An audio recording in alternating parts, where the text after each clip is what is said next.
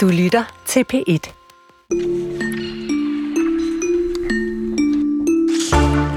De er som snydt ud af næsen, de 16 små noveller, som succesforfatteren Thomas Korsgaard i dag har udgivet under netop det her navn, Snydt ud af næsen. Novellerne handler om små lokalsamfund, hvor alle kender hinanden og kender alt til hinanden. Vi har talt med Thomas Korsgaard om, hvorfor han bliver ved med at vende tilbage til lokalsamfundet i sine bøger. Fordi jeg ved, hvordan der ser ud på en mark, når den er blevet øh, tærsket for majs, og der kun er stubbe tilbage. Og jeg ved, hvordan mørket bliver en vinterdag ude midt i ingenting. Og jeg ved, hvordan det er at gå gennem regnen 5 kilometer i pyjamasbukser. Mød det litterære stortalent senere i den her time, og vi øh, begynder netop med talent. Begrebet om at definere og finde de der talenter. Det er et stort arbejde. Det er det kulturen med Chris P. og Jesper D. Der er bold, harpiks, jubel og spænding på skærmen i den her tid. Jeg får en mulighed igen, og så kommer der en stor redning fra Emil Nielsen. Og nede i den anden. altså, ja, der var Mathias Gifsel med sin syvende scoring i dag. Han er fuldstændig ustoppelig, og så Emil Nielsen, der napper en redning, en scoring. Så er sejren selvfølgelig af Mathias Gissel, Simon Pytlik. Herud til Magnus Landin. Forfærdelig aflevering, men Magnus Landin, han scorer alligevel. Scoring af Magnus Landin. 29-27, de svenske spillere. Der er nemlig EM i herrehåndbold i Tyskland, og på fredag skal det danske landshold spille semifinale. Og der er Emil, Mikkel, Pytlik og Gisle og alle de andre talenter, som øh, mange går op i med hud og hår. Og talenter, det er de, og det fik os tænke over, hvad det egentlig vil sige, og om det, der gør en håndboldstjerne øh, til et talent, om det er noget universelt, der kunne gælde alle kunstnere, forskere og håndværkere, Måske også os herinde i studiet. Jamen alle. Det ser vi på nu. Vi begynder i Viborg. Og hvem er i Viborg? Det er Vilbæk borgmester Ulrik Vilbæk, en af dem, der har beskæftiget sig allermest med talenter herhjemme, og som tidligere landstræner for kvinder og mænd, og også som politiker. Lad os begynde med den gang, hvor Ulrik Vilbæk selv skulle holde øje med nye talenter. For hvad var det så, Ulrik han så efter? Ja, det, det er jo et ret godt spørgsmål. Øh, jeg så meget efter det her, øh, dels øh, hvordan, hvordan løb de? Var de atletiske? Var, de, øh, var det nogen, hvor man kunne øh, se, at øh, de var hurtige op ad banen, de var bevægelige. Hvordan så de spillet? Altså noget af det, som, som øh, videnskabsfolk siger i forhold til at kendetegne et talent, og det er faktisk på mange områder, det er det her med, at man kan se to skridt frem. Ja. Uh, man kan se ikke bare den næste aflevering, men afleveringen bagefter. Uh, hvor skal den gå hen? Øh, hvordan spiller man de andre gode, og alle sådan nogle ting. Så det, er meget, det var meget sådan med at, at, kigge på, på sådan en helhedsbetragtning, og så først bagefter finder man jo så ud af, om lysten og viljen er der. Ja. Fordi det andet, det er jo kun evnerne. Det er lige præcis, og, og øh, i nogle af de bøger, du har skrevet om talent, der plæderer ja. du jo blandt andet for, at talent handler om meget, meget mere end den der medfødte ja. evne eller en særlig begævelse. Ja. Det handler om vilje, tålmodighed, vedholdenhed. Ja, det gør det blandt andet, ikke? Og, og, og, og, og, den, og den der, og lyst, altså, fordi at øh, jeg tror, jeg tror ikke, der er ret mange unge mennesker med, med talent, der ikke på et tidspunkt har været ved at miste lysten. Det kunne også være inden for musik, for eksempel, eller hvad det nu skulle være. Altså det der med, at man, ah, skal jeg nu træne igen? Eller det er hårdt, eller... Når de andre går til fest. Ja, og, og, og også det der med at gøre træningen sjov. Altså det der med, at det ikke bliver gentaget, gentaget, gentaget, og, og man begynder at kede sig. Og, så, så der er jo rigtig mange ting i det, og lige nu snakker vi jo meget i, i snakker man jo meget i, i sportsverdenen, øh, specielt i Team Danmark, om det her med den nye generation, Generation Z. Hvordan får man noget ud af deres talent, fordi de er jo meget mere kritiske over for autoriteter, og måske også meget mere sårbare, og så videre, så videre. Så det er sådan en blanding, som man også skal være opmærksom på. Som er en, en, ny måde, talentet. en ny måde at se på talent på? Ja, fordi at du bliver nødt til at være endnu dygtigere som træner og leder, end du har været før. Fordi der er flere ting, der skal med. Mm. Jeg tænkte på, at der er jo også der må også være noget, der handler om arv og miljø. Altså, du kommer jo selv fra en mhm. sportsfamilie. Din mor var også ja. øh, håndboldlandsholdstræner, ja. Øh, ja. og din far spillede basket på højt niveau, ligesom din mor. Øh, en ung øh, pytlik øh, har jo sikkert ja. også øh, ja, tilbragt ja. hele sit liv i en håndboldhal. Ja. Ja. Hvilken betydning tillægger du det? Jamen, det tillægger jeg jo... Øh, dels øh, har du jo ret i, at der er noget genetik men, men når, når det så er sagt, så, så er der jo øh, masser af unge mennesker, som vi ikke identificerer som de bedste, øh, når de er 10, 12 og måske også 14 år. Øh, vi har også set ungdomslandsholdsspillere, som var, var helt sikre på, at i fodbold ville blive de bedste. De blev så overhalet af nogle af dem, der så efterfølgende kom på A-landsholdet. Så, så, så det handler altså også om netop det der med, at, at hvis man render i håndboldhallen hele tiden, at man, at man så også altså gør det målrettet. Mm. At man virkelig prøver at gøre sig selv bedre, at man, at man er hård ved sig selv øh, i forhold til, øh, hvordan udvikler jeg mig, at man får støtte fra de rigtige mennesker, fordi forældretræner kan være gode, hvis de er fornuftige, men der er også nogen, der er lidt for pæsende, og alle sådan nogle ting. Så der er jo rigtig mange ting med i billedet her. Ja, det er der. Lige for tiden, der er øh, landsholdsmålmand Emil Nielsen helten i EM-slutrunden. Ja. Og forleden var der et interview med ham i politikken. Jeg ved, du også har læst ja. det, men for dem, der ikke har, ja. der stod blandt andet, han blev tidligt anerkendt som et stort talent i målet og fik liga-debut for Aarhus håndbold i en alder af bare 17 år. Allerede ja. dengang gik, fik, øh, gik Emil Nielsen lidt sine egne veje og svor ikke til nogen bestemt målmandsskole, som det ellers er meget normalt at gøre inden for den metier. Jeg har bare altid synes, at det var sjovt at spille håndbold, og så har jeg gjort, hvad jeg kunne for at redde så mange bolde som muligt. Det er den skole, jeg er af. Og så siger han, øh, så står der også, at, at den tilgang har vagt undren i systemet. Og han fortæller, ja. at en del målmandstrænere havde forventet, at det var en lidt anden type end ham, der skulle ende med at nå så langt. Og han ja. siger det der med, jeg kan da huske, at der i mine unge dage var nogle talenttrænere, der kløede sig lidt i skægget over den måde, jeg stod ja. på. De synes, det var lidt forkert, fordi prototypen ja. på en målmand var jo Niklas Landin. Ja. Hvad mener du om det? Altså, der er sådan en særlig kasse talenter bliver sat i. Ja, øh, både og vil jeg sige, fordi jeg blev faktisk også spurgt om Emil der, da han var en 17-18 år, i et radioprogram. Og, øh, og, og der sagde jeg, øh, og jeg kan lige så huske, tydeligt huske, for Emil responderede på det, han var med direkte, så sagde jeg, at han er det største talent, øh, målmandstalent, der nogensinde har været i Danmark. øh, og øh, og øh, han kan blive verdens bedste målmand, og så sagde jeg også, hvis han selv vil. For det var det, vi alle sammen faktisk var i tvivl om dengang.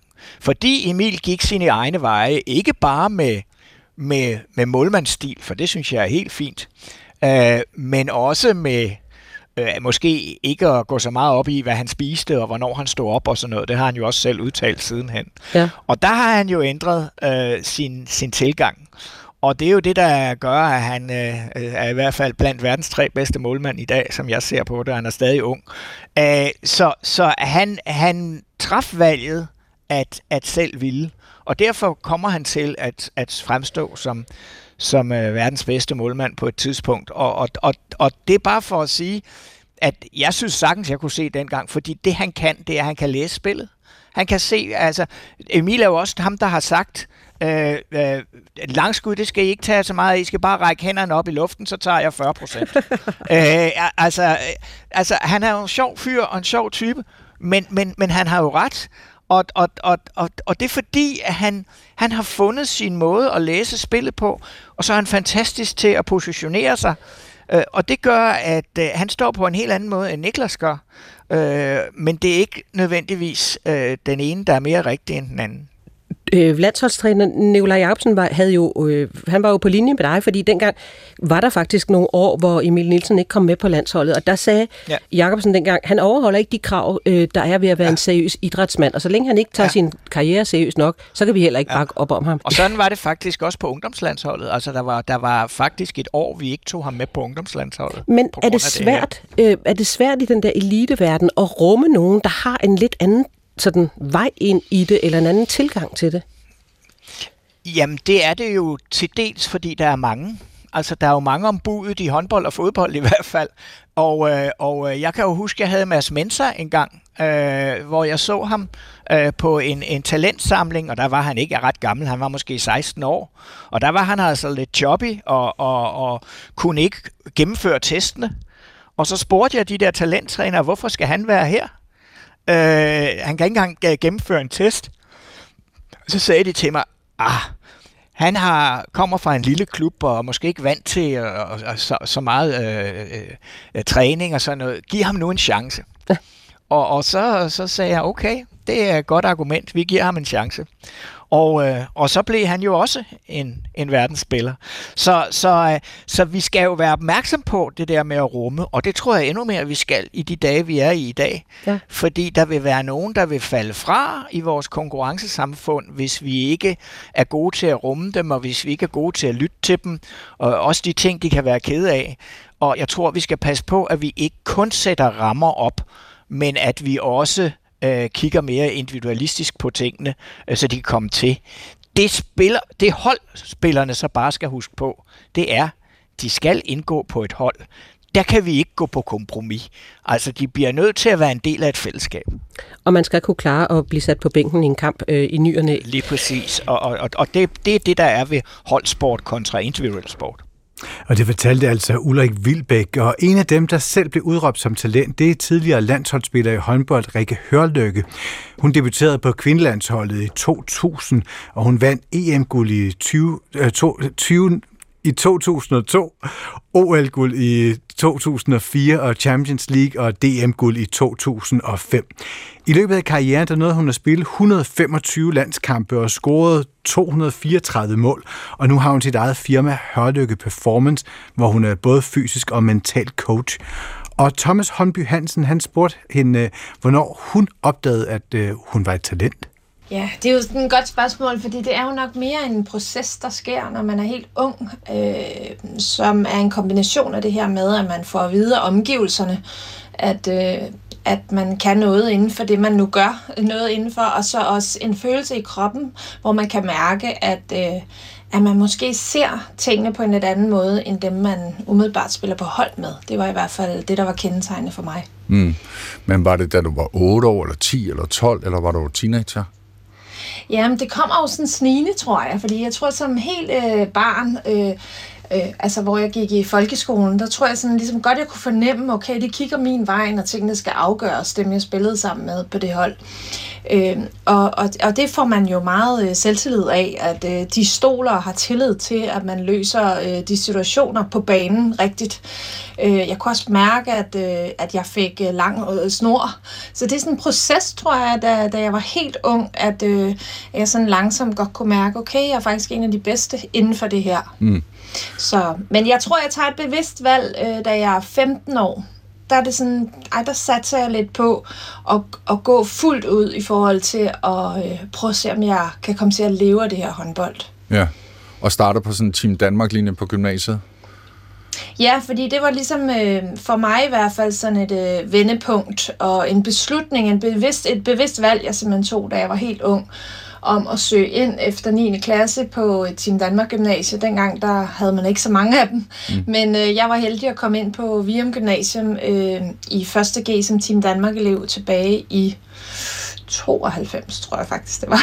Ja. og, øh, og, og fuldførte der, og fik ligesom plads til at øh, træne så meget, som det nu var nødvendigt de her fire år, samtidig med at jeg tog en, øh, en studentereksamen. Ja, og når man kommer ind på en Team Danmark-linje, så er man jo i hvert fald blevet anerkendt som et talent. Øh, for ellers er der ikke plads til en der. Hvordan blev du dyrket som talent dengang, da du var teenager? Jamen altså, det var ikke, øh, vi har jo ikke sådan en tradition for øh, talentdyrkelse her i Danmark, sådan umiddelbart, udadtil i hvert fald. Der er rigtig meget jantelov til gengæld. Så det var ikke sådan, så jeg øh, kunne mærke, at jeg var noget specielt i de, mine normale omgivelser. Øh, det, var, det var mest øh, inde i mig selv, og når jeg var på håndboldbanen og på træningsbanen, at, at jeg ligesom blev mere og mere bekræftet i, at øh, hvis jeg arbejdede hårdt, fordi jeg vidste også godt, at talent ikke kunne, kunne stå alene, så, øh, så havde jeg måske en mulighed for at komme igennem det her nåleøje og komme op og, og få lov til at, at spille på landsholdet og leve af min håndbold. Mm. Men der var ikke nogen, der sådan dengang øh, tog fat i det og sagde, nu, nu skal vi lære dig om, hvordan man mentalt kan begå sig her, eller blive robust, eller hvad det nu kan være af den slags. Nej, det fandtes ikke rigtigt dengang. det var, altså jeg kan huske det tætteste, vi har både på et eller andet øh, mental øh, træning, det var da jeg først var etableret landsholdstræ, eller landsholdsspiller langt op i midt-20'erne, hvor jeg ligesom... Øh, der er en anden, der siger, at jeg skal lytte til en CD, og så kan jeg lære at slappe mere af, fordi jeg havde lidt uro i kroppen, øh, også når vi havde pause. Øhm, og, øhm, men der var ikke sådan nogen deciderede, der coachede og snakkede med mig om det, og tage ansvar for min egen udvikling, og lære at reflektere over, øh, hvorfor jeg gør, som jeg gør. Mm. Følte du dig dengang øh, nogle gange alene i, i, i den situation, du stod i? Ja?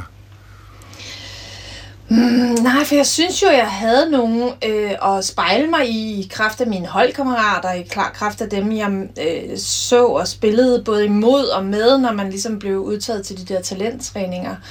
Øh, så, så, så der var jo nogen, øh, jeg kunne spejle mig i. Men jeg vil sige på på mit gymnasie, øh, der var jeg nogle gange lidt alene, fordi de her valg, man sådan tager om ikke at bare gå fuld power på fest og druk, fordi man ligesom ved, at jeg skal op og træne i morgen, og jeg skal spille i overmorgen. Øh, det var sådan en helt naturlig valg for mig at, at, at vælge øh, altså, de vildeste fester og det vildeste druk fra. Og der kunne jeg godt nogle gange, du ved, godt føle, at de andre så på mig som hende der den sager, eller hende der øh, nørden inden for den sport, jeg nu havde. Ikke? Øh, mm. Fordi der var, det var en anden dagsorden, de i hvert fald havde for gymnasielivet, end jeg havde. I ja, håndbold elitemiljøet. Hvad savnede du så, da du stod der som sådan en, en ung spiller, der, der prøvede at slå sig igennem øh, på første divisionsplan og så senere landsholdsplan? Altså, altså, jeg sidder ikke med en følelse af, at jeg savnede noget, men jeg er jo også fra en anden generation, end hvordan samfundet er skruet sammen i dag. Øhm, jeg føler jo faktisk, at, øhm, at i og med, at jeg selv skulle finde vej øh, og, og, og gøre min egen læring af alle de fejl, jeg ligesom havde undervejs, øh, og blive mere og mere robust, fordi jeg kravlede jo ligesom op til overfladen, hver gang jeg havde begået nogle fejl. Det følte jeg faktisk at var meget værd for mig, end det her med, hvis der havde kommet nogen og coachet mig, for jeg var helt ung, øh, så tror jeg måske, jeg havde manglet noget af den robusthed, jeg havde fået senere hen i livet.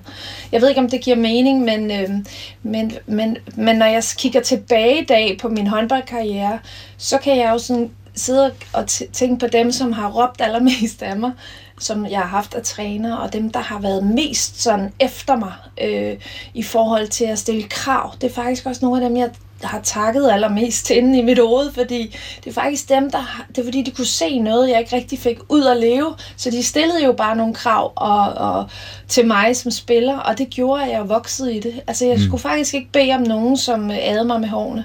Så, så, så når jeg kigger tilbage, så har det jo været med til at forme den robusthed, jeg har kunne bruge senere hen i livet, og nå de der helt øh, ypperste toppunkter, som er det at vinde øh, medaljer inden for det, man er så passioneret for, som, som det var for mig. Ikke? Hmm. Nu er det jo efterhånden øh, et par håndfulde år siden, du sluttede øh, din øh, landsholdskarriere. Plus lidt, faktisk. Øhm, tak. øhm, og siden har du jo øh, selv øh, hvad kan man sige, uddannet dig inden for, for coaching, både fysisk og mentalt og sådan noget. Af alt det, du ved i dag, hvad ville du gerne have vidst dengang, du var en teenager på vej frem?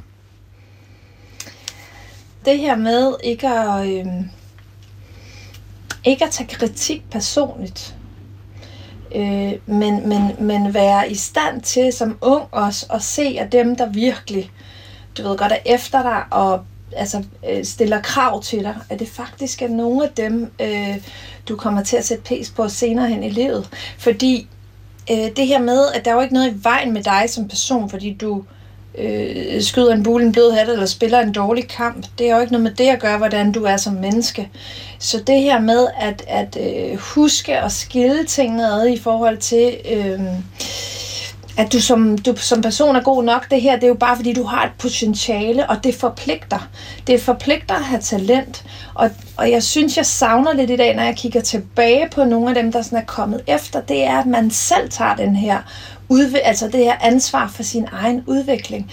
Altså, jeg ser desværre også rigtig mange øh, unge talenter, som ligesom bare venter på at få fortalt, hvad de skal gøre, i stedet for selv at begynde at reflektere og øve sig igen og igen over at tage de her bevidste valg, fordi det er det, der er nødvendigt, hvis man virkelig gerne øh, vil helt til tops. Og det fortalte Rikke Hørlykke, tidligere håndboldlandsholdsspiller, altså til vores kollega Thomas Håndby Hansen.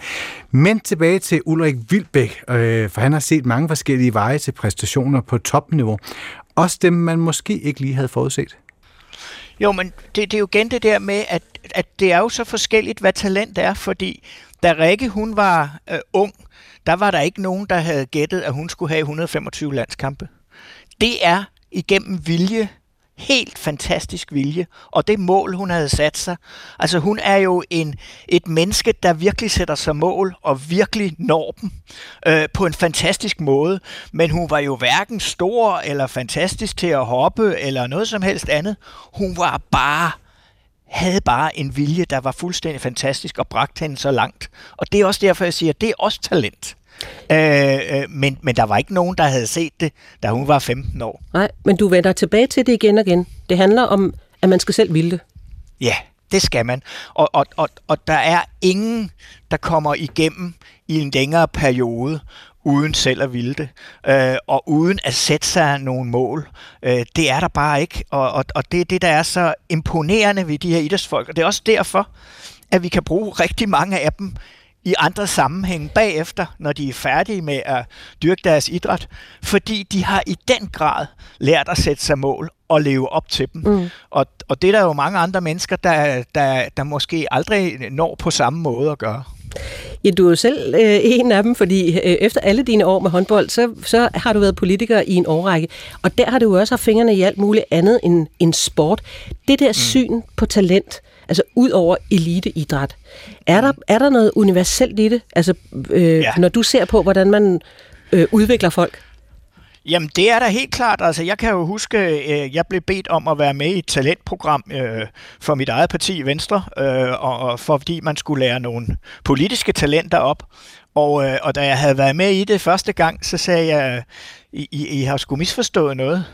Fordi i nytter jo ikke noget, at I har sat dem i talentprogrammet, der allerede er byrådsmedlemmer, og som allerede er i Folketinget osv., osv., som I kender.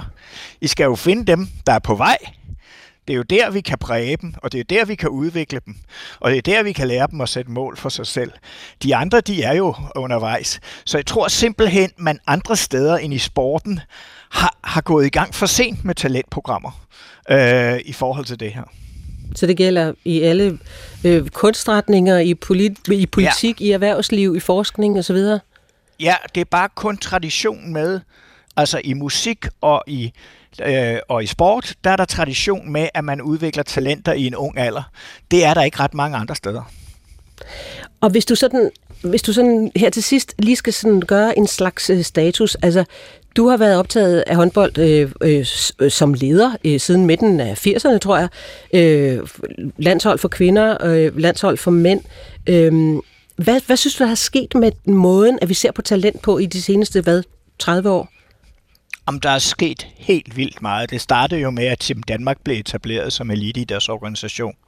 Øh, og siden da er der jo sket helt vildt meget, og jeg er ikke helt enig med med, med Rikke, når hun siger, at, i dag, at man, man kigger skævt til talenter i dag. Men det tror jeg måske, man gjorde dengang. Jeg tror Rikke. også, hun mener dengang. Ja, ja. Og der, der er jeg enig med hende. Men i dag synes jeg, der er sket helt vildt meget.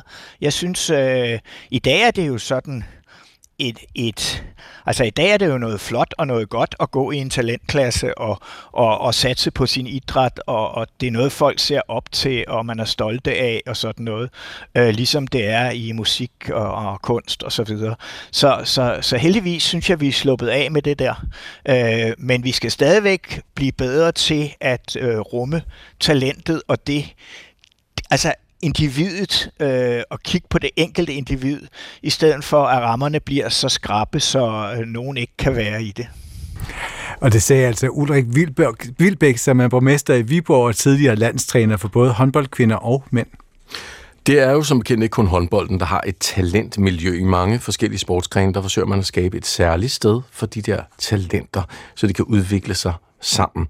Og når man skal skabe sådan et miljø, så er det en god idé at konsultere Christoffer Henriksen. Han er professor i sportspsykologi på Syddansk Universitet, og så forsker han, ja, lige præcis i talentmiljøer. Og nu er han med os her. Hej Christoffer. Goddag. Dejligt, du kunne være med, Christoffer Henriksen. Nu får du lige øh, samme spørgsmål, som Vilbæk gjorde. Når du ser sport og ser efter nye talenter, hvad ser du så efter, Christoffer? Jamen, jeg vil faktisk nødig kigge efter øh, talenter. Jeg, kigger, jeg er mere optaget af talentfulde miljøer. Så øh, jeg synes egentlig, at, at, øh, at, at vi skal prøve at vende vores snak lidt på hovedet, som du jo også gør her i, i indslaget. Ikke? Altså at sige, at der, vi ved, at der er nogle steder, nogle miljøer, nogle, som du ved, sådan igen og igen og igen lykkes med at hjælpe unge mennesker af alle mulige slags øh, til at, at få udfoldet deres potentiale og blive virkelig dygtige til det, som de nu brænder for. Og jeg er meget optaget af at finde ud af, hvad det er, der kendetegner de steder.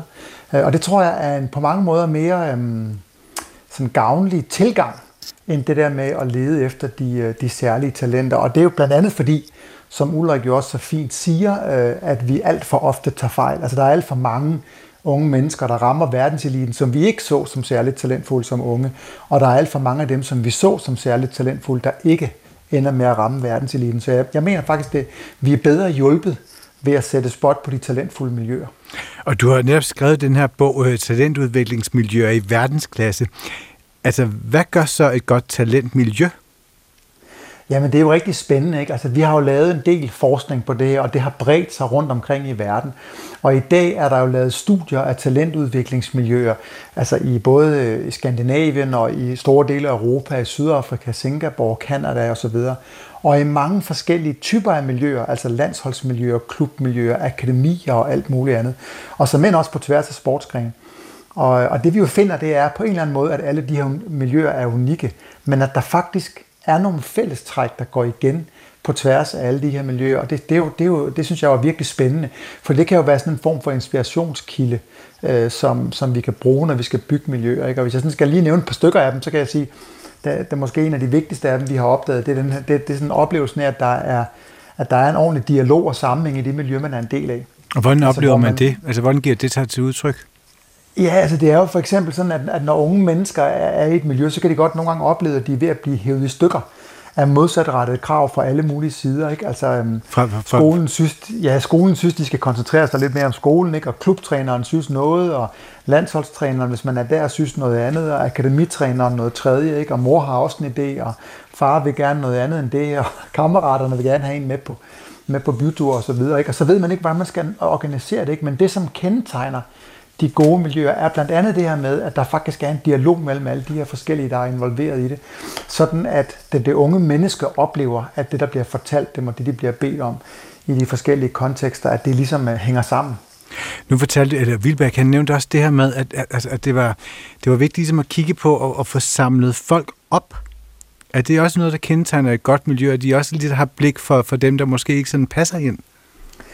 Ja, altså øhm, det, vi ved jo, at hvor svært det er at forudsige, hvem det er, der bliver de bedste senere hen. Så gode miljøer er også gode, er miljøer, som tillader en vis bredde i, hvem det er, de har med. Altså som ikke er så hurtige til at få selekteret til og fra, men som ligesom tillader et, en, en bredere trup. Ikke?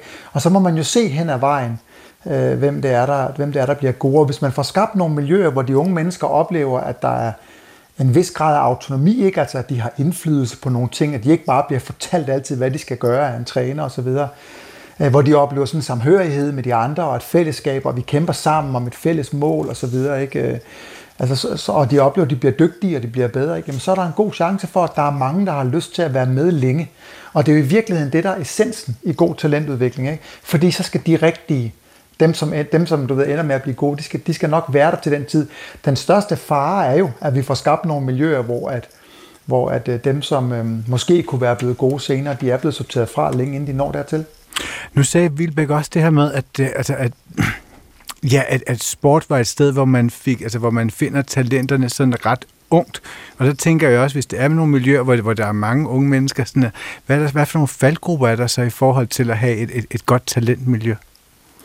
Jamen altså, det er rigtigt nok, at i, i sporten og i musikken, der har man den her tradition, ikke? og jeg tror også bare, at han, øh, Ulrik sammenligner det jo med erhvervslivet, hvor det naturligvis bliver meget senere. Men inden for sporten, der er en af faldgrupperne faktisk, at det bliver for ungt.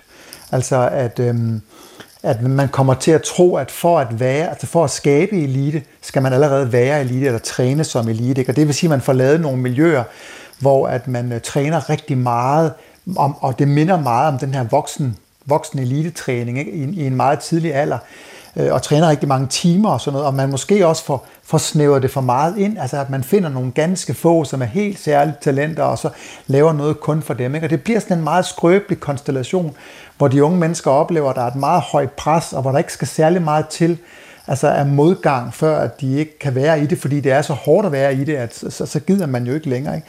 Så det er faktisk en af, de, øh, en af de faldgrupper, som vi ser oftest, det er, at det bliver for elitært for tidligt. Øhm, og så kan man sige, så er der også en anden en, der handler om, at man som miljø øh, glemmer, at de her unge mennesker er unge mennesker og ikke kun atleter. Altså at man på en eller anden måde tilrettelægger miljøerne, som om at de unge mennesker kun er atleter. Ikke? Man er kun optaget af det, der sker i træning. Man er kun optaget af dem som, som, øh, som øh, du ved, muskler og led, du ved, som kan have ondt et eller andet sted, og så videre, og så videre, som kan blive dygtige til noget. Men man glemmer at interessere sig for, hvordan, hvad der i øvrigt sker i resten af deres liv. Og der vil, der vil, der vil man jo gerne mødes øh, som et helt menneske. Ikke? Mm. Christoffer Henriksen, vi hørte jo lige før øh, tidligere landsholdsspiller i håndbold, Rikke Hørløkke, fortælle om sin tid som talent, og der er jo sket meget, det ved vi. Øhm, hun talte om, at der nogle gange var lidt for meget coaching og nursing, og hun sagde også, at øh, hun godt kunne være bange for, at vi pakker den næste generation for meget ind, altså at de ikke opdrages til at klare modgang, og derfor måske ikke er rustet godt nok til lige præcis ja, modgang, når de bliver voksne elitespillere. Hvad, hvad ser du også den far? Altså jeg ser i hvert fald øh, en, en, en del forskning, der viser, at når man er blevet voksen eliteatlet og kigger tilbage, så har man oplevet modgang. Altså der er ikke nogen, der står oppe på toppen og siger, jeg har bare haft sådan en glat, smooth sailing hele vejen. Det er der ikke nogen, der oplever vel. Så på den måde er modgangen vigtigt. De, de fortæller også, at der var nogle mennesker, som hjalp dem og støttede dem og sørgede for, at de lærte noget af den modgang. Så det var ikke modgangen i sig selv, altså bare det der med, at det var svært, ikke? og at man mistede en god kammerat eller en forælder, og at man tabte kampe, og, man, også ved. Det, det var ikke bare det. Det var det her med, at der var nogen, der hjalp en med at forholde sig til, hvad det er for noget modgang, hvordan man kan komme igennem det på en god måde, hvad man lærte af det, som man kan bruge næste gang osv. Så, så jeg er egentlig ikke så bekymret for, at vi gør det. Altså jeg tror faktisk, det er ret vigtigt, at, øh, at vi altså ikke nødvendigvis går og skaber ekstra modgang, men sørger for at bruge den modgang, der alligevel er i miljøerne, konstruktivt og tager hånd omkring øh, de unge mennesker og sikrer, at de lærer det.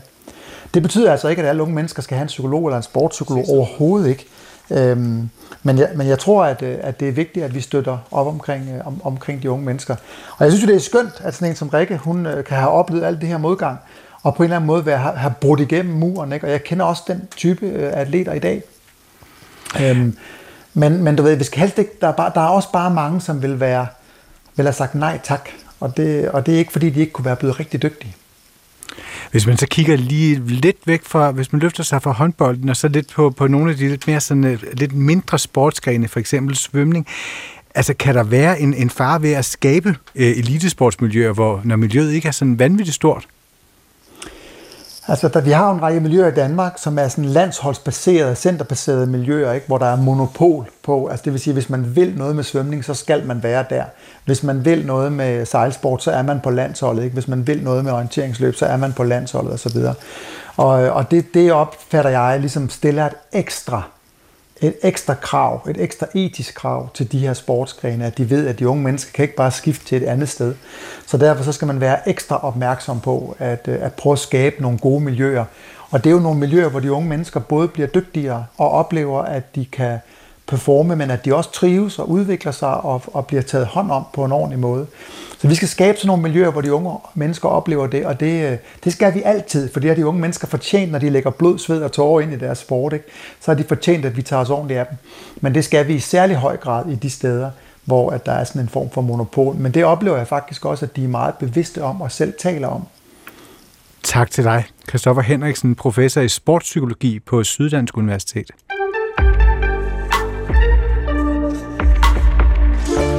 Alle os, der er til live musik, øh, går ind i 2024, der ser ret fint ud.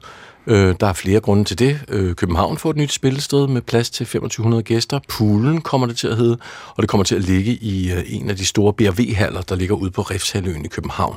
Og så får Esbjerg sin egen lokale sommerfestival på havnen. Esbjerg Kommune og folkene hos øh, koncertbureauet Live Nation, de står nemlig klar med Suset Festival. Det er Esbjergenseren og den tidligere forsanger i The Floor is Made of Lava, øh, Tobias Kippenberger, der sidder i toppen af Suset som festivaldirektør. Og øh, ja, hvem spiller så på sådan en festival? Jo, blandt andet dem her. Lige præcis, Nick og Jay. Og øh, festivalen er først og fremmest tiltænkt de lokale esbjergenser. I pressemeddelelsen, der skriver folkene bag festivalen, at den skal give de lokale mulighed for på hjemmebane at se, som de skriver, de allerstørste danske artister, som esbjergenserne ellers i en overrække har været nødt til at rejse ud i landet for at opleve. Og Esbjergs borgmester Jesper Frost Rasmussen, han er ikke overraskende begejstret for suset og regner med, at festivalen bliver et musikalsk fyrtårn helt ude på kajkanten. Foruden Nick og Jay optræder Andreas Oddberg, D.A.D., Medina, Barcelona, Gobs, Ice Kid og Pil. Og det lyder meget grøn koncert line agtigt og det er også fint nok. Afsted med suset. Hvad skal vi høre af alt det her? Jo, den her er ret vidunderlig. Det er Pil og Nattely. Og så lige om lidt, så er Thomas Korsgaard i dine ører. Det forholder sig ikke helt som det ser ud. Der er altid mere bag det, har jeg godt luret. Du tror, jeg ikke kan se, hvad der rører på sig. Jeg holder om dig, mens du går bag om ryggen på mig. Hvor går du hen, når du går herfra? For du går jo ikke hjem, når du går herfra.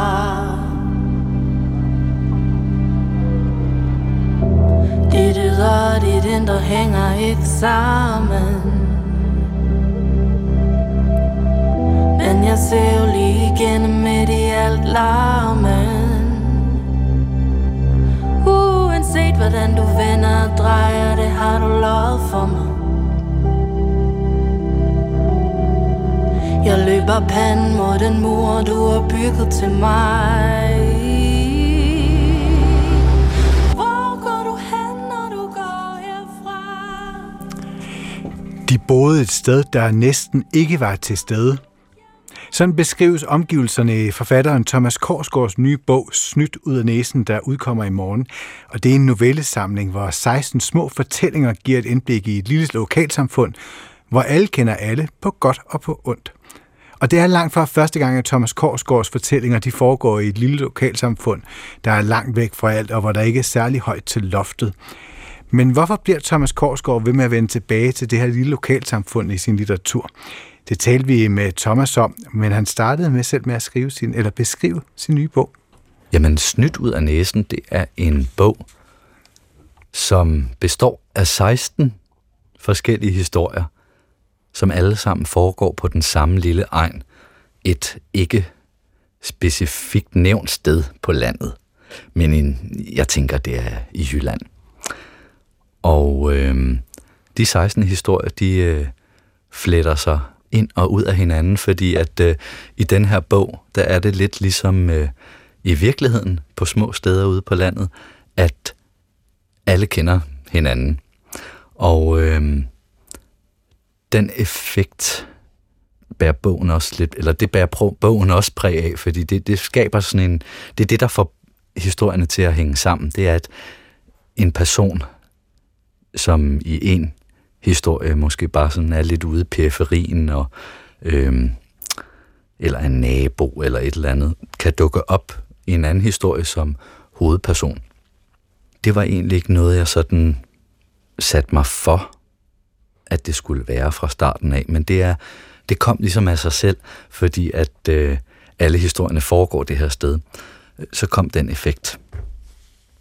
Og mange kender dig jo nok bedst fra trilogien om, øh, om Tue, der mm. strækker sig over tre forskellige romaner, mm. hvis der skulle komme et menneske forbi. En dag vil vi grine af det, og man skulle nok have været der den ja. seneste. Og de to første bøger handler også om Tue, som også er i det her øh, lille lokal samfund i en lille by, en lille egen, Hvorfor er det, at, øh, hvorfor tror du, at du bliver ved med at vende tilbage til de her små flækker Ja. som, øh, som omgivelse? Ja, det er jo, det er jo også mærkeligt. Jeg tror, det hænger sammen med, at det er et sted, der er så dybt forankret i mig selv. Jeg er jo selv vokset op øh, på landet og har boet der i 17 år af mit liv, så det er jo sådan et, et landskab, jeg kender rimelig godt, og øh, et landskab, øh, som jeg har meget stof at hente af, og øh, så bliver det lidt sådan. Det er ikke noget, jeg sådan øh, beslutter mig for, eller øh, har sådan øh, vil, men, men det sker ligesom bare af sig selv. Øh, altså, ja, det kommer af en optagethed af små steder på landet, og øh, den optagethed, den bliver så ved med at være, selvom jeg har skrevet de der andre bøger, som også lidt foregår der. Men i den her bog, den, den er jo alligevel anderledes i den forstand, at øh, alle de her historier er skrevet i tredje person, og mine første romaner, de er skrevet i jeg-form.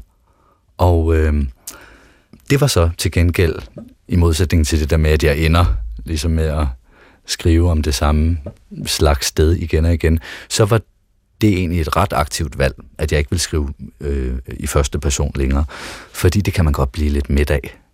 Øhm, og så var der en eller anden frihed i at sætte sig for at skrive noveller i tredje person, alle sammen. Skulle de være i tredje person? Det, var, det vidste jeg nærmest fra starten af.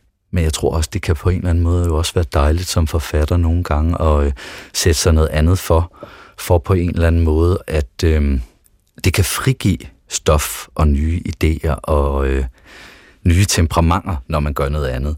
Altså, jeg er, øh, jeg er altid lidt bange for at stivne i en form på en eller anden måde. Og ved at skifte fra at skrive øh, roman til noveller, så, øh, så er jeg ligesom helt dum, når jeg sætter mig. Jeg kan ikke rigtig bruge så meget af det, som jeg er blevet dygtig til, til at skrive en roman, når jeg skal skrive en novelle, fordi det er vidt forskellige ting.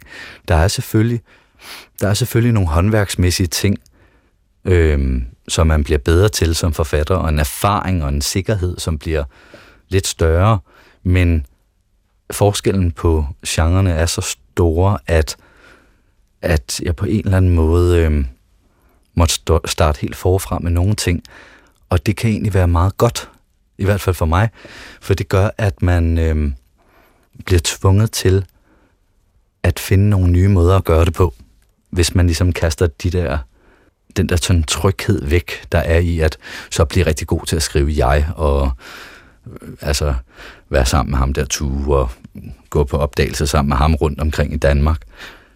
Ved at slippe det, og sige, nu skal jeg skrive tredje person, og det skal være noveller, så, øh, så var jeg tvunget til at gøre nogle nye ting. Så du nærmer dig på en måde noget af det, du kender allerbedst, de her lokalsamfund, men med en øh, slags distance til øh, personen, ved at mm. ikke lade det være en jeg. Ja, det er egentlig interessant, du spørger om det. Øh, for jeg tror på en måde, at næsten det er modsat. Øh, min Tue-figur og mit jeg i de bøger er på en eller anden måde... Øh, altså dels øh, startede jeg ud med at øh, skrive de bøger, og altså den første begyndte jeg på, da jeg var 19 år gammel, og altså der havde jeg jo ikke skrevet alverden, øh, og skulle lære at skrive en roman, og der var et eller andet ved at sige jeg, som på en eller anden måde øhm, øh, virkede øh, som et godt sted at starte. Man snakker jo ud fra sig selv. Men den distance, kan man sige, som der pludselig opstår ved ikke at sige jeg, den, den gjorde måske også, at fordi for at kunne skrive godt og gøre personerne levende øh, og troværdige, så skal man jo ind i hovederne på dem. Det gør på en eller anden måde, at det arbejde blev på en måde øh, endnu større. Så altså, jeg, har jo øh, jeg har virkelig sådan, altså der har virkelig været et arbejde her i at bruge min indlevelsesevne og gå og tænke med de her personer hver eneste dag. Øhm, og man kan sige, selvom der ikke står jeg, så er der jo alligevel noget jeg, noget af mig i alle personerne. Altså også i bifigurerne og, og så videre.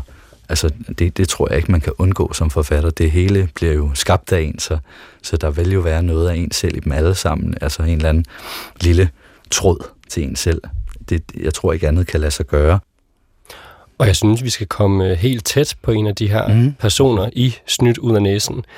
Nemlig, jeg tænker, vi skal høre fra, altså det er en tredelt historie, så er det den første, som hedder Brænde 1, og så kommer efterfølgende 2 og 3. Ja. Og den starter midt i en uh, telefonsamtale. Ja, den gør så.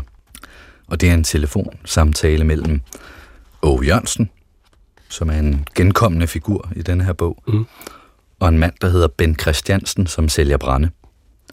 Og den starter med Åge. Det vil hvad det koster efterhånden. Nej, jeg kan jo ikke forære det væk. Nej, sagde Åge. Det ville da være helt tosset i de her tider. Ja, det er jo heller ikke, fordi jeg skal blive millionær på det. Men vi har lidt træer stående på vores grund, som alligevel røg under stormen. Jamen, jeg vil godt købe sådan en trailer fuld. Det skal du få lov til. Hvornår er du hjemme i morgen? Hvornår passer dig? Jamen, jeg kan i teorien hele tiden, sagde Åge. Ah, vi skal vel lige hjem fra arbejde, sagde Ben Christiansen. Men fra 15-tiden kan du bare komme. Det lyder da godt. Men så vil jeg lægge det fra til dig, sagde Ben Christiansen. Lige et øjeblik, jeg skal lige have noget at skrive med. Helt i orden. Oppe på huset blinkede lyskæden på gavlen. Børnene måtte have tændt den, selvom han havde sagt, hvor dyrt det var. Så er jeg tilbage, lød stemmen. Hvad navn må jeg skrive? Du kan skrive Jørgensen. Hvad mere end Jørgensen? Åh. Oh. Åh, oh, Jørgensen. Ja. Er det dig, der er ham klovbeskæren? spurgte Ben Christiansen. Åh, oh, svarede ikke på det. Jeg synes ikke, vi behøver at tale så meget mere sammen, så. Det synes du ikke? Nej. Hvorfor så ikke det? Det ved du vist lige så godt som jeg. Mine penge, de er vel lige så gode som alle andres. Ej, så galt står det nu heller ikke til her. Ved du, hvad du kan? Havde jeg vidst fra starten, hvem det var, så havde jeg slet ikke taget den, sagde Ben Christiansen. Ved du, hvad du kan fandme, sagde Åge. Men da var der allerede lagt på. Og den her fortælling, den er jo delt op i, øh, i tre dele. Det her det er jo en, et uddrag for første, hvor man så efterfølgende bliver klogere og klogere på Åge Jørgensen, og efterfølgende også hans søn Kevin. Mm. Og nu skal vi heller ikke afsløre for meget af den her bog. Men hvad er det for en, øh, altså, hvad er det for en virkelighed, man øh, møder med, med Åge Jørgensen? Jamen, det er en rimelig barsk virkelighed, fordi at øh, Åge Jørgensen, han har øh, noget i sin bagage, som øh, ligger mange, mange, mange, mange år tilbage, men som øh, er et traume for hele det her lokale samfund, som han bor i. Og øh, det har gjort ham til en meget... Ja, han er stigmatiseret, og han, øh, og han møder igen og igen og igen kolde skuldre på grund af den skyld. Øh, og en afstand fra andre mennesker, en fordømmelse, som på sin vis er øh, til at forstå, men som også skaber en virkelighed for ham, og ikke mindst for hans børn, som er enormt brutal. For mig er det den her type sammenstød og konflikt, som, som er interessante, fordi det bliver øh, ja, kampen for at overleve i virkeligheden. Det, det, er, tit, det er tit noget af det, som, som jeg ender, ender, ender pille lidt ved. øhm, men vi møder jo også i den her bog Åge Jørgensens søn, for det bliver han egentlig kaldt af alle. Han har selvfølgelig et navn, og han får også sin egen novelle, hvor det navn ligesom kommer til at være hans navn. Men, men øh, alle andre kalder ham Åge Jørgensens søn. Og det hænger jo sammen med den skyld og den episode, som faktisk ligger til langt tilbage, altså før han blev født, Kevin. Øhm, så det er jo... Øhm, så mens Åge bevæger sig rundt for at få noget at brænde op med, så har han søn også noget for. Og han møder så nogen, som også har noget for, i andre noveller måske. Og øh, sådan, sådan krydser de alle sammen hinandens veje hele tiden. det, jeg kan, har næsten tænkt det af og til, at jeg som forfatter har taget har haft lyst til at tage mine læsere med på sådan en lille rundtur rundt på den her fiktive egen, som jeg selv har fundet på. Øh, det er en lille byvandring på en eller anden måde, øh, bare på et fiktivt sted. Jeg er interesseret i de her mennesker, så det er dem, jeg har valgt at skrive om. Altså, der er også rigtig mange, øh, altså der er primært mænd og, øh, ikke bare mænd, men fædre og brødre og, øh, og, og, den slags. Det, det er ligesom, det er oftest de roller og det køn, jeg interesserer mig for øh, i denne her bog. Og der er selvfølgelig også en masse kvinder og mødre og døtre og søstre. Men de bor der selvfølgelig også. Men her har min interesse været mænds liv på landet. Og det har næsten nogle gange føltes en lille smule øh, forbudt i de her tider, hvor, øh, hvor det nok var lidt mere øh, populært at skrive en bog om mødre og søstre øh, og den slags, altså om at være kvinde. Men jeg er nu engang mand og kender noget til det at være det. Og det at øh, blive, det at vokse op med de særskilte forventninger, der er til, hvordan en mand skal være og opføre sig, og hvad en mand må og ikke må. Og en af de ting, man jo helst ikke må som mand, det er at føle så meget, og der slet ikke at give udtryk for det. Og sådan er det også for mange mændene i, i de her historier. Og jeg kender det fra mig selv, og der har jeg også nogle gange tænkt, at det at skrive, som jo, altså der er jo selvfølgelig utallige grunde til, at man skriver. Men en af dem har jeg også tænkt, at, at kunne være et forsøg på at genvinde et rum for mig selv, hvor det at føle noget og have følelser og udtrykke dem, hvor det er tilladt. Fordi man kan jo ikke skrive noget uden at føle noget. Mine bøger bærer ikke præg af, altså der er ikke på den måde sådan, altså det er ikke, øhm, det er ikke meget inderligt, og jeg vil hellere have, at læseren selv føler noget, end at jeg lægger, propper det ned i halsen på dem. Men, men følelser er jo en uværlig del af det at skrive. Så jeg har nogle gange også tænkt på, at det der med at vokse op i en, i en, i en kultur på et sted, hvor mænd bestemt ikke skal græde, man skal range og, øh, og tage sig sammen og arbejde, at det måske også lidt kan øh, øh, hænge sammen med en af de grunde til, at jeg skriver. Du er selv, som, altså som Tue og som Kevin i Snydt ud af næsen, vokset op i et øh, lille lokal samfund, mm. øh, et 20, omkring 20 km fra, fra Skive i en lille by. Hvad for nogle, eller hvilke perspektiver og syn og betragtninger har du som skrivende menneske, jo også som afsender, kunne tage med ind i den her bog? Ja, rigtig mange. Jamen det er jo helt ned detaljen. Det er jo, at jeg på en eller anden måde øhm, kender det landskab så godt. Altså, øhm, jeg kan navigere rimelig sikkert rundt i det, fordi jeg ved, hvordan der ser ud på en mark, når den er blevet øhm, tærsket for majs, og der kun er stuppe tilbage. Og jeg ved, hvordan mørket bliver en vinterdag ude midt i ingenting. Og jeg ved, hvordan det er at gå gennem regnen 5 kilometer i pyjamasbukser. Og øh, det er jo alle den slags små, bitte betragtninger og sådan kropslige erfaringer og detaljer og ting, man har set og hørt, som man bruger, når man så skal skrive. Fordi at, så er det jo ikke, fordi jeg skriver mit eget liv ned, men jeg bruger alle mulige stumper fra det til at lave forhåbentlig nogle levende personer, som jeg øh, udstyrer med nogle af de stumper, for at kunne gøre det levende. Og øh, ja, så sådan, mit kendskab gør jo på en eller anden måde, at jeg øh, det giver mig en eller anden sikkerhed.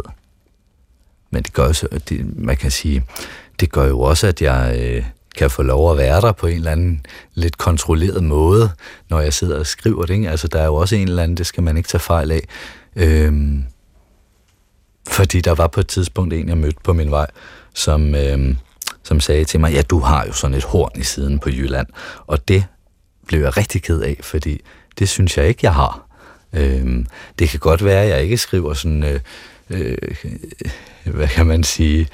Romantisk? Nej, det gør jeg ikke. Altså, jeg vil ind der, hvor livet er spændende, og også nogle gange brutalt, og hvor det slår gnister, og, og jeg er så ikke ude i at skrive øh, helte, dødsfortællinger, eller, øh, eller romantiske øh, salmer om, mm, hvor smuk fjorden er.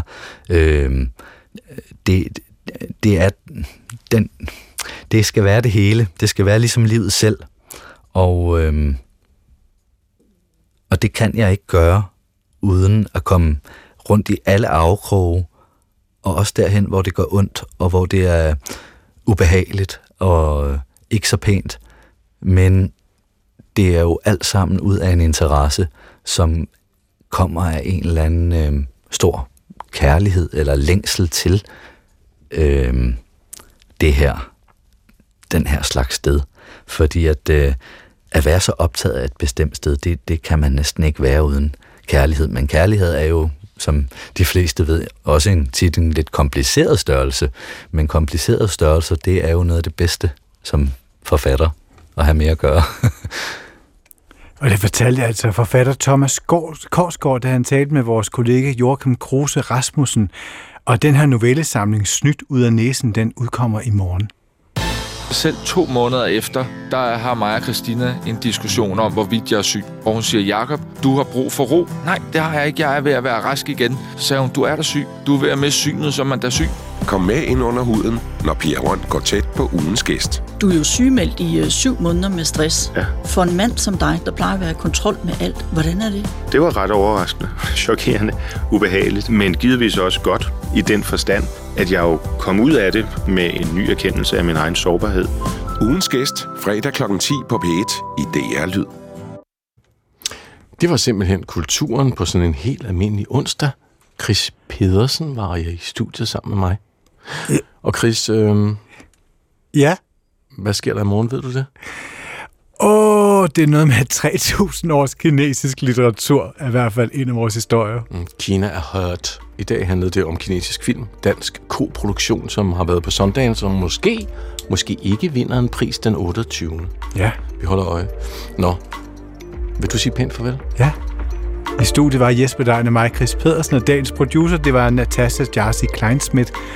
Og øh, ja, vi vender stærkt tilbage i morgen, og lige om lidt, der er der radioavisen. En rigtig god aften.